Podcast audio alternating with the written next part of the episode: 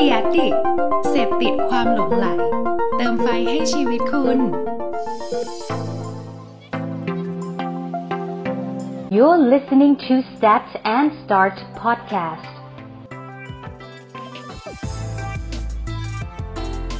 Stat and Start รายการที่จะทำให้ทุกสถิติ กลายเป็นแรงบันดาลใจในทุกการเริ่มต้น สวัสดีครับ คุณผู้ฟังทุกคนนะครับ Stat and Star นะครับพวกบผมมีเช่นเคยนะครับ วันนี้ผมมีข้อมูลสถิติที่น่าสนใจ แล้วก็สามารถจะเป็นอีกหนึ่งมุมมองให้กับคุณผู้ฟังทุกคนได้นะครับ วันนี้ผมมีเรื่องข้อมูลสถิตินะครับอินไซต์เกี่ยวกับเรื่องของตลาดของคนขี้เกียจครับผม คือจริงๆอะแต่ก่อนเนี่ยเราได้ยินคำว่าขี้เกียจขี้เกียจขี้เกียจกันใช่ไหมครับ เราจะรู้สึกว่ามันเป็นเรื่องลบๆนะครับ เป็นเรื่องที่แบบเออมันเป็นคำด่าเป็นคำว่านะครับที่แบบเฮ้ยมึงทำไมขี้เกียจจังเลยทำไมคุณขี้เกียจจังเลย ทำไมลูกขี้เกียจจังเลยอะไรแบบนี้เราจะคุ้นเคยกับคำคำนี้นะครับ แต่จริงๆแล้วพฤติกรรมของคนเนี่ยมันย่อมมีกลุ่มคนที่เขามีความขี้เกียจหรือบางคนอาจจะเป็นกลุ่มคนที่ไม่ได้ชอบความวุ่นวาย ชอบชิลๆนะครับมันอาจจะเป็นคำที่ไม่ได้รุนแรงขนาดนั้นในปัจจุบันนะครับเพราะนั้นวันนี้ผมว่าตลาดคนขี้เกียจเนี่ยเป็นอีกหนึ่งตลาดที่หลายๆคนอาจจะยังไม่รู้ว่ามันมีมุมมองอะไรที่น่าสนใจบ้างนะครับ ตรงนี้นะครับเขาบอกว่าในวันหนึ่งเนี่ยเมื่อเทคโนโลยีทุกอย่างเนี่ยมันพัฒนามากๆเนี่ย ไม่ว่าจะเป็น 5G หรืออะไรก็ตามเนี่ยมันมาทำเพื่อให้เราเกิดความสะดวกสบายทั้งนั้นเลยครับเราลองคิดภาพว่าถ้าวันหนึ่งมันเกิดขึ้นแล้วเนี่ย คนกลายเป็นคนกลุ่มคนทั่วไปคนไทยเนี่ยขี้เกียจกันมากขึ้น เพราะทุกอย่างมันง่ายแล้วมันสะดวกสบายเกินไปเนี่ยไม่แน่นะครับอินไซต์ตรงนี้หรือผลสำรวจชุดนี้นะครับอาจจะน่าสนใจก็ได้ ผมมาอยู่ในบทความของ Thumbs Up นะครับเขาได้ข้อมูลหลักๆเนี่ยมาจาก CMMU นะครับเขาทำผลสำรวจนะครับพบว่านะครับ ปัจจุบันนะครับผู้คนจำนวนมากเนี่ยครับพึ่งพาเทคโนโลยีอย่างต่อเนื่อง นวัตกรรมต่างๆ โดยเฉพาะอะไรก็ตามที่สามารถจะช่วยให้ประหยัดแรงงานเวลาทำให้สังคมไทยเนี่ยนะครับเขาบอกว่ามันจะมีแนวโน้มปรับตัวเข้าสู่สังคมของความเคยชินมากขึ้นนะครับเพราะนั้นตรงนี้น่าสนใจเรียกภาวะเนี่ยง่ายๆเนี่ยเขาจะเรียกว่าภาวะความขี้เกียจนะครับ เขาบอกว่าตอนนี้ผู้บริโภคคนไทยนะครับ ยินดีจะจ่ายเงินให้กับสินค้าใดๆก็ตามที่มอบความสะดวกสบายให้กับเขาได้มากที่สุดนั่นเองอะคุณผู้ฟังลองถอยกลับมาดูตัวเราเองก่อนนะครับ ว่าทุกวันนี้คุณผู้ฟังทุกคนเนี่ยเริ่มเสพติดความสะดวกสบายมากขึ้นไหมอ่าหลายๆอย่างมันก็เริ่มมีนะเราลองคิดตามนะครับว่าเราเริ่มเปลี่ยนตัวเองเข้าสู่ภาวะของความเคยชินหรือเปล่า อาจจะไม่ได้พูดว่าขี้เกียจซะทีเดียวนะครับ แต่ก็น่าสนใจที่ว่าวันนี้มันเลยมีสถิติที่เขาพูดถึง lazy consumer นะครับ ตรงนี้มาจากวิทยาลัยมหิดลหรือ CMMU เช่นเดียวกันนะครับว่ามันมีสถิติตัวเลขเปอร์เซ็นต์อะไรบ้างที่น่าสนใจเดี๋ยวผมจะมาแชร์กัน แล้วก็จริง ๆ ผมจะมีอีกหนึ่งบทความที่เขาพูดกันว่าจริง ๆ คุณรู้หรือเปล่าว่าคนขี้เกียจเนี่ยมีโอกาสจะประสบความสำเร็จมากกว่าคนไม่ขี้เกียจเออ ไม่ใช่คำด่าแล้วนะสมัยนี้ เพราะนั้นมันอยู่ที่มุมมองนะครับ วันนี้เราลองมาดูกันว่าเป็นยังไงบ้าง แรกสุดเลยครับ เขากำลังพูดถึง 10 อันดับสิ่งที่คนไทยขี้เกียจมากที่สุดอ่ามีอะไรบ้างนะครับ เขาบอกว่าถ้าให้อันดับคนไทยเนี่ยจาก 66.4 ล้านคนเนี่ยนะครับ มันจะมีเปอร์เซ็นต์ของกิจกรรมบางกิจกรรมที่ขี้เกียจจริง ๆ หรือความขี้เกียจเนี่ยเยอะนะครับ แล้วก็มีระดับความขี้เกียจเฉลี่ยให้ด้วยว่า แล้วความขี้เกียจเฉลี่ยต่อแต่ละอันเนี่ยมันคือเท่าไหร่นะครับ อย่างแรกนะครับ อันดับหนึ่งคุณผู้ฟังลองทายสิว่า ถ้าเกิดคุณเป็นคนขี้เกียจอะกิจกรรมไหนที่มันขี้เกียจมากที่สุดนะครับ อันแรกนะครับ กิจกรรมออกกำลังกายครับ 84%อันดับที่ 1 ครับผม จริง ๆ พอผมเห็นตัวเลขนี้ผมไม่แปลกใจนะ เพราะสมมติฐานของผมรู้สึกว่า ถ้าจะพูดถึงอะไรที่มันทำยากๆ แล้วคนขี้เกียจทำยากอะนะครับการออกกำลังกายเนี่ยเป็นเรื่องหนึ่งในนั้นเลยเขาบอกว่าระดับความขี้เกียจเฉลี่ยเนี่ยอยู่ที่ 3.49 เต็ม 5 นะครับ แต่เปอร์เซ็นต์ของคนที่เกียจเนี่ยเยอะที่สุดที่เลือกกิจกรรมนี้คือ 84%เเราลองคิดดูนะครับ ถ้าเกิดเราเข้าใจตัวเลขนี้ แล้วเราเริ่มเห็นมุมมองการออกกำลังกายมากขึ้นเนี่ย เราอาจจะสามารถคิดธุรกิจหรือคิดโมเดลใหม่ๆ ให้ตอบโจทย์พฤติกรรมนี้ได้ ในเมื่อวันนี้คนขี้เกียจมากขึ้นธุรกิจไหนที่น่าจะเติบโตครับ ถ้ากับตัวเลขนี้นะให้ผมมองนะครับ เราเห็นไหมครับว่าคลินิกความงาม ที่เริ่มมาจับเป็น body beauty เริ่มมาละไม่ว่าจะเป็นเครื่องช็อตไฟฟ้าทำ six pack ที่ท้องมันเข้าใจป่ะธุรกิจแบบฟิลลงฟิลเลอร์หรือธุรกิจที่มันทำให้เรากระชับร่างกายเราต่างๆเนี่ยแต่เราไม่ต้องออกกำลังกายเนี่ย ไม่แน่นะครับ คนขี้เกียจเหล่านี้อาจจะมุ่งไปที่ตรงนี้ และทำให้ธุรกิจเหล่านี้เติบโตก็ได้ ในภาวะหนึ่งที่เรากำลังเข้าสู่วัย หรือภาวะความเคยชินมากขึ้นจาก research ชุดนี้เนี่ยหากเราลองมองลงไปเนี่ยเรามี implication กับมัน เราเริ่ม analytic กับมันลงไปเนี่ยเราอาจจะเริ่มเห็นโอกาสบางอย่าง ที่น่าจะตอบโจทย์กับพฤติกรรมนี้นะครับเพราะนั้นเรื่องแรกครับการออกกำลังกาย หรือจริง ๆ อีกมุมหนึ่งที่ผมคิดออกอย่างการออกกำลังกายเนี่ยบางครั้งเนี่ยเราจะเริ่มเห็นการออกกำลังกายตามบ้านมากขึ้น ถูกไหมครับ Apple เพิ่งออก Fitness Plus มา ที่ทำให้คุณไม่ต้องออกไปออกกำลังกายข้างนอกเลย ครบทุกอย่าง ดีไม่ดีเนี่ยมันอาจจะมาตอบ insight นี้ก็ได้ที่ว่าในเมื่อขี้เกียจออกกำลังกายมากๆเนี่ยการที่เราสามารถทำเป็น home exercise ได้เนี่ยมันก็ทำให้แก้ปัญหาเรื่องความขี้เกียจไปได้เรื่องแล้วคือการเดินทางเห็นไหมฮะทั้งตรงนี้มันอาจจะเห็นแล้วว่า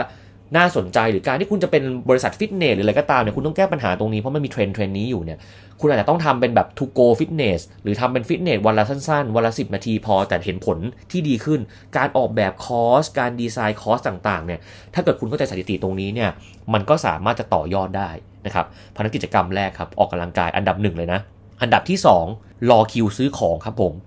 81%ของคนไทยเนี่ย บอกว่าถ้าเกิดรอคิวซื้อของมากๆเนี่ยจะขี้เกียจแล้วไม่อยากรอนะครับ และมีระดับความขี้เกียจเฉลี่ยเนี่ยสูงสุดเลยใน 10 ข้อเนี่ยคืออยู่ที่ 3.72 อันนี้มันสอดคล้องกับเทรนด์โลกแล้วก็เทรนด์ทั่วไปของคนไทยอยู่แล้วที่เรากำลังเข้าสู่สังคมของการรอน้อยลงนะครับ เราจะไม่ยอมรออะไรที่นานเกินไป ผมถามกลับกันว่าวันนี้คุณคาดหวังให้เพจ Facebook หรือเวลาคุณ CF ของไปทักไปในอินบ็อกซ์เนี่ย คุณใช้เวลาในการรอ คนกลุ่มนี้ในการตอบกลับนานแค่ไหนครับ ดีไม่ดีคุณอาจจะรอแค่ไม่ถึง 5 นาที 10 นาที ถ้าไม่ตอบคุณอาจจะไปซื้อร้านอื่นเลยก็ได้นะเพราะนั้นเห็นไหมครับว่าเอ่อความขี้เกียจในการรอเนี่ยอันนี้เห็นผลชัดเจนนะครับหากวันนี้เรามีสตาร์ทอัพหนึ่งที่จะมา disrupt Grab ได้นะครับเรามี Robinhood เรามีหลาย ๆ อย่าง แต่มันแก้อยู่บน insight ของค่า GP หรืออะไรก็ตาม แต่ลองคิดดูสิครับ ถ้าเกิดเราสามารถจะมีเจ้าหนึ่งที่ขึ้นมาสู้ได้และพูดได้ว่า เขาจะ offer ให้คุณรออาหารไม่เกิน 10 นาทีทุกราย ถ้าเกินกินฟรีสมมุตินะผมผมยกตัวอย่างเนี่ยไปแก้ insight เรื่องการรอ เราลองตั้งคำถามในฐานะผู้บริโภคดูนะครับ เราอาจจะคิดว่าเออมันดูเอ้ยจริงหรือเปล่ามันจะดึงดูดเราหรือเปล่า แต่ผมคิดในฐานะผู้บริโภคเนี่ย ผมว่าน่าลองไม่น้อยนะเพราะ Grab วันนี้เราต้องยอมรับก่อนว่ามันก็มีความช้าในบางครั้งเหมือนกัน การสั่งฟู้ดอ g เกเตอร์ทุกเจ้าแหละ ไม่ใช่แค่ Grab นะ ผมไม่ได้ไม่ได้เจาะจงแบรนด์ใดแบรนด์หนึ่งนะครับ แต่หากเราเข้าใจ insight การรอตัวเนี้ย เราอาจจะสามารถสร้างสตาร์ทอัพใหม่ สร้างโมเดลใหม่ที่แก้ปัญหาโลจิสติกหรืออะไรก็ตาม แล้วทำให้เราทำให้เราสามารถจะมี differentiation ในเรื่องนี้นะครับ และทำให้เราสามารถจะ offer ประสบการณ์ที่ดีกว่าคู่แข่งในตลาดได้ เห็นไหมอันนี้มันมาจากตัวเลขสถิติเท่านั้นเลยนะครับ เพราะอย่าลืมว่าระดับความขี้เกียจเฉลี่ยเนี่ยสูงถึง 3.72 เต็ม 5 มากที่สุดในทุกเรื่องที่คนขี้เกียจเขารอกัน ไม่อยากรอ เป็นระดับความขี้เกียจที่สูงที่สุดเนี่ย แสดงว่าเรื่องนี้มันมี point ที่น่าสนใจ นะครับเพราะนั้นข้อ2ครับการรอคิวซื้อของนะครับ เรามาดูกิจกรรมที่ 3 กันครับขี้เกียจอะไรมากที่สุดนะครับขี้เกียจทำความสะอาดบ้านครับอ่า77%ครับผมขี้เกียจทำความสะอาดบ้าน ความขี้เกียจเฉลี่ยอยู่ที่ 3.41 อันนี้ก็มีสตาร์ทอัพหลายอย่างที่พยายามจะแก้ปัญหาตรงนี้นะสมัยนี้ก่อนเนี่ยเราไม่ค่อยมีสตาร์ทอัพในการที่จะหาแม่บ้านหาอะไรไปที่บ้านนะครับ และสมัยก่อนเนี่ยเราจะชอบจ้างแม่บ้านเป็นรายเดือน นะครับแม่บ้านพม่าบ้างลาวบ้างคือเป็นเรื่องปกตินะคนไทยใช้แบบนี้อยู่แล้วนะครับแต่ก็ต้องระมัดระวังกันด้วยเนาะแต่สมัยนี้จะมีสตาร์ทอัพหลาย ๆ อันที่เขาพยายามที่จะเอ่อ offer แม่บ้านเป็นรายวันและให้ราคาแพ็กเกจราคาถูก คุณสามารถจะจ้างเมื่อไหร่ก็ได้ผ่านแอป มีการดูแลหลังการขาย มีการให้ความปลอดภัยว่าแม่บ้านที่มาดีหรือเป็นช่างแอร์อะไรเงี้ยเราเริ่มเห็นเยอะละก็อาจจะมาตอบพฤติกรรมนี้ได้ หรือจริง ๆ แล้วหากคุณคิดถึงมุม TV Direct ครับ TV Direct คุณเคยประสบปัญหาแบบนี้หรือไม่ เห็นไหมครับว่าในนั้นเนี่ยสินค้ากลุ่มไหนที่เยอะมากๆ เราลองคิดตามนะ สินค้าพวกทำความสะอาดบ้านไม้มงไม้ม็อบเนี่ยโอ้โหสมัยก่อนทีวีไดเรกแม่งทำเยอะมาก แล้วตอบโจทย์อินไซต์คนดูตลอดเราดูทีวีไดเรกที่ไรแบบอยากซื้อ ถ้าโทรมาตอนนี้1แถม1อีกอะไรเงี้ยเพราะว่าเขารู้ว่าคนไทยขี้เกียจความสะอาดบ้านหรือเปล่านะครับมันเป็นอินไซต์ของคนที่เขารู้อยู่แล้วว่าอะไรที่คนไม่ชอบ คนขี้เกียจจะต้องดักได้ วันนี้เรากำลังหาปัญหาอยู่นะครับ เพราะฉะนั้นตรงนี้จะเห็นเลยว่า อุปกรณ์ทำความสะอาดบ้านเนี่ยหากคุณสามารถจะเปลี่ยนวิธีการซับน้ำได้ภายใน 1 วิวิธีการสื่อสารอาจจะเปลี่ยนก็ได้ ไม่ต้องไปทำ product innovation ใหม่ ๆ ก็ได้ การสื่อสารที่ดีต้องเข้าใจ insight อยู่แล้วนะครับ เราอาจจะพูดได้ว่าคุณใช้ของชิ้นนี้ประหยัดเวลาเท่าไหร่ ไม่ต้องเหนื่อย ไม่หนักเบาทำเสร็จภายใน 5 นาทีอะไรเงี้ยอาจจะเป็นวิธีการหนึ่งที่ตอบโจทย์สมมติฐานนี้หรือเปล่านะครับ อันนี้ก็ต้องลองดูนะครับ4ครับ กิจกรรมที่คนขี้เกียจขี้เกียจที่สุดนะครับ ก็คือ อ่านหนังสือครับ4กับ5เนี่ยเหมือนกันมาผมไปพร้อมกันเลย อ่านหนังสือกับทำอาหารครับ 70%นะครับค่าความเฉลี่ยขี้เกียจเนี่ยถ้าเป็นอ่านหนังสืออยู่ที่ 3.26 แต่ถ้าทำอาหารอยู่ที่ 3.39 นะครับก็เป็นเรื่องปกติคนไทยเนี่ยจริง ๆ เป็นคนที่ไปงานหนังสือเยอะมากนะมหากรรมหนังสือเนี่ยเยอะมาก แต่ว่าจะอ่านหนังสือจริง ๆ ที่ซื้อมาครบหรือยังเนี่ยต้องถามตัวเองดีๆ ว่าเรามีระเบียบวินัยหรือมีความขี้เกียจในการอ่านมากน้อยเพียงใด ไม่แน่นะครับ audiobook การอ่านให้ฟังหรือพวกสรุป book หรือจริงๆพอดแคสต์เองเนี่ยมันอาจจะมาจากพฤติกรรมตรงนี้ก็ได้ คุณผู้ฟังลองคิดดูดิว่า ผมอะมานั่งเล่าคุณผู้ฟังฟังแบบเนี้ยมันอาจจะตอบโจทย์มุมขี้เกียจของเราเลยนะคือเราขี้เกียจไปนั่งอ่านเอง มีคนมาสรุปให้เห็นไหมฮะเพราะนั้นตรงนี้มันสามารถบิดไปเป็นเรื่องราวของอินไซต์ในการไปทำธุรกิจ หรือหารูปแบบรายการหารูปแบบของช่องยูทูบเบอร์อะไรได้หมดเลยนะนะครับเราเห็นนะช่องบางช่องคน follow เยอะมากเลยสรุป book อะไรแบบเนี้ยก็เพราะว่าเขารู้ว่าคนไทยเนี่ยเป็นยังไงนะครับ ทำอาหารก็เหมือนกันนะครับ 3.39 อนาคตอาจจะมีแพลตฟอร์ม จ้างคนมาทำอาหารให้ก็ได้นะ จริง ๆ ก็น่าสนใจนะ เป็นสตาร์ทอัพหนึ่งที่ผมว่าแม่งอาจจะมี pain point อยู่ได้นะ ที่ว่า เฮ้ย เราอยากทำอาหารดีๆนะ แต่เราขี้เกียจทำเองอะเราสามารถจะจ้างพ่อครัวในหลากหลาย tier เลย มาที่บ้านเราแล้วทำอาหารในมื้อพิเศษได้ เป็นสตาร์ทอัพแบบหนึ่งที่อาจจะตอบโจทย์คนไทยในยุคของโควิด ที่เราไม่สามารถออกไปข้างนอกได้ แต่อยากจะสร้างประสบการณ์พิเศษในบ้าน เออ สตาร์ทอัพนี้น่าสนใจนะครับ ใครเอาไปทำก็อย่าลืมให้ให้เครดิตผมด้วยพูดเล่นนะครับ ก็เอาลองคิดดูได้เพราะว่าสุดท้ายแล้วเนี่ยพฤติกรรมตรงนี้มันอาจจะเป็น insight จริง ๆ หรือเปล่า เป็นมุมมองที่ถาวรหรือเปล่าเนี่ยมันอยู่ที่เราให้ research in-depth กับมันว่าเราเข้าใจมันลึกมากพอหรือเปล่านะครับ เพราะนั้นตรงนี้ขึ้นอยู่กับมุมมองด้วย อะ ต่อไปอันดับที่ 6 ครับ 68%ครับผมมี 2 เรื่องนะครับ 6 กับ 7 ก็คือ 1 การพูดคุยหรือเจอคนเยอะๆนะครับก็จะขี้เกียจแล้วครับ เอ่อเก็คือการดูแลผิวพรรณตัวเองนะครับ ซึ่ง เออระดับความขี้เกียจของการพูดคุยกับเจอคนเยอะๆเนี่ยอยู่ที่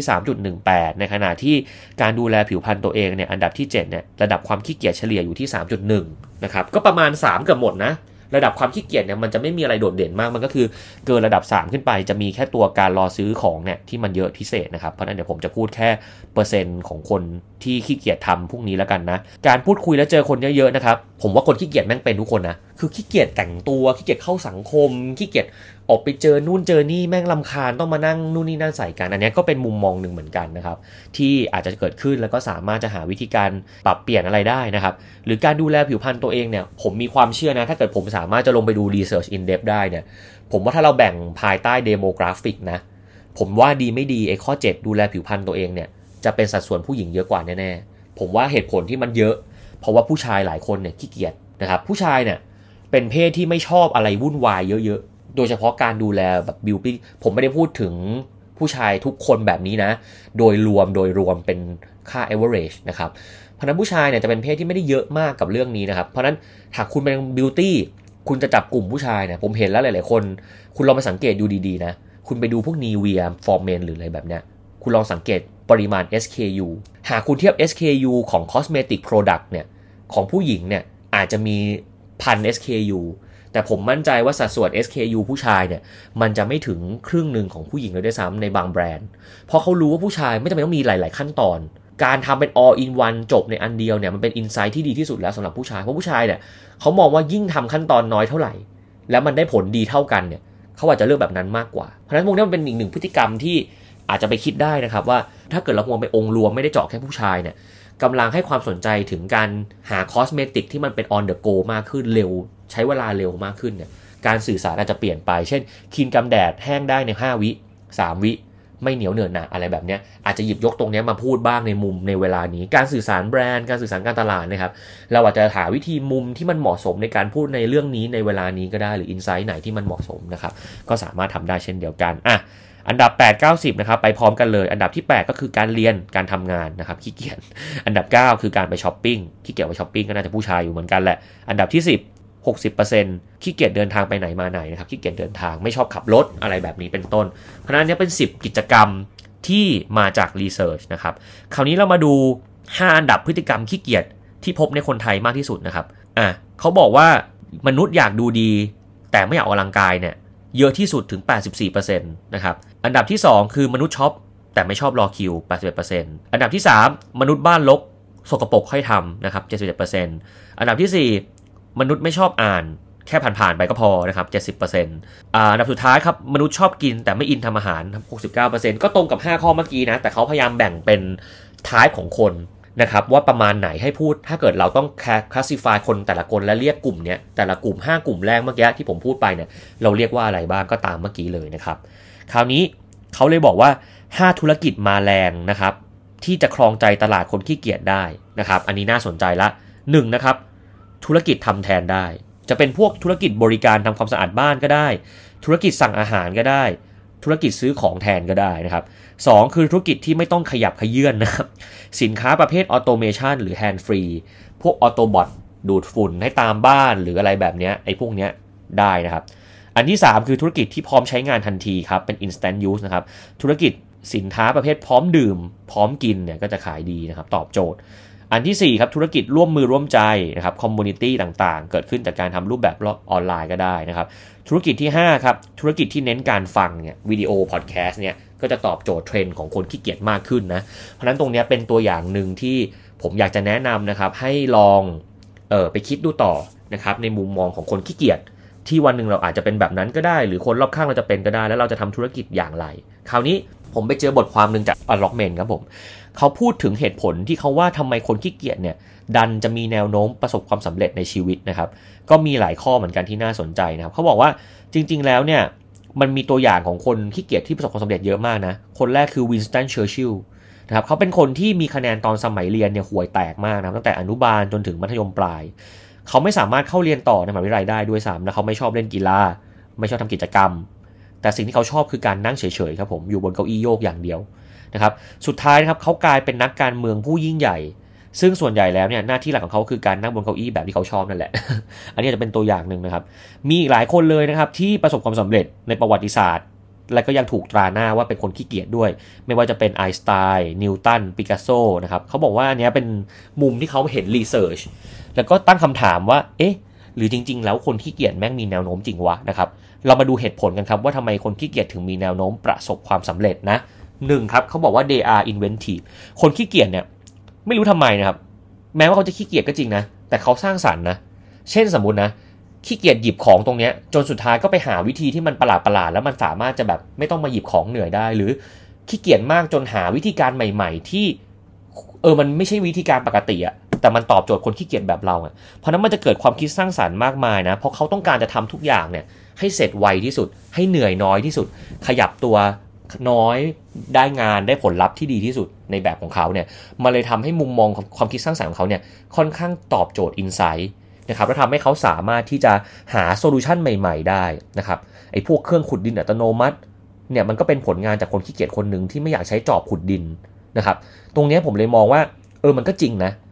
ถ้าเกิดเราลองมีมุมขี้เกียจของเราสักนิดนึง เราเข้าใจความขี้เกียจของเราสักหน่อยหนึ่งเนี่ย เราอาจจะหาสามารถหาโซลูชันหรือเทคโนโลยีนวัตกรรมอะไรก็ตามที่สามารถจะตอบโจทย์เรื่องราวเรื่องราวนั้นได้ไม่น้อยนะครับสก็คือเขาจะมีความเป็น they are entrepreneurial นะครับ entrepreneurial เนี่ยคือคนขี้เกียจเนี่ยมักกล้าได้กล้าเสีย คนเหล่านี้นะครับจะมีโครงการความคิดมากมายเต็มหัวไปหมด แต่เนื่องจากพวกเขา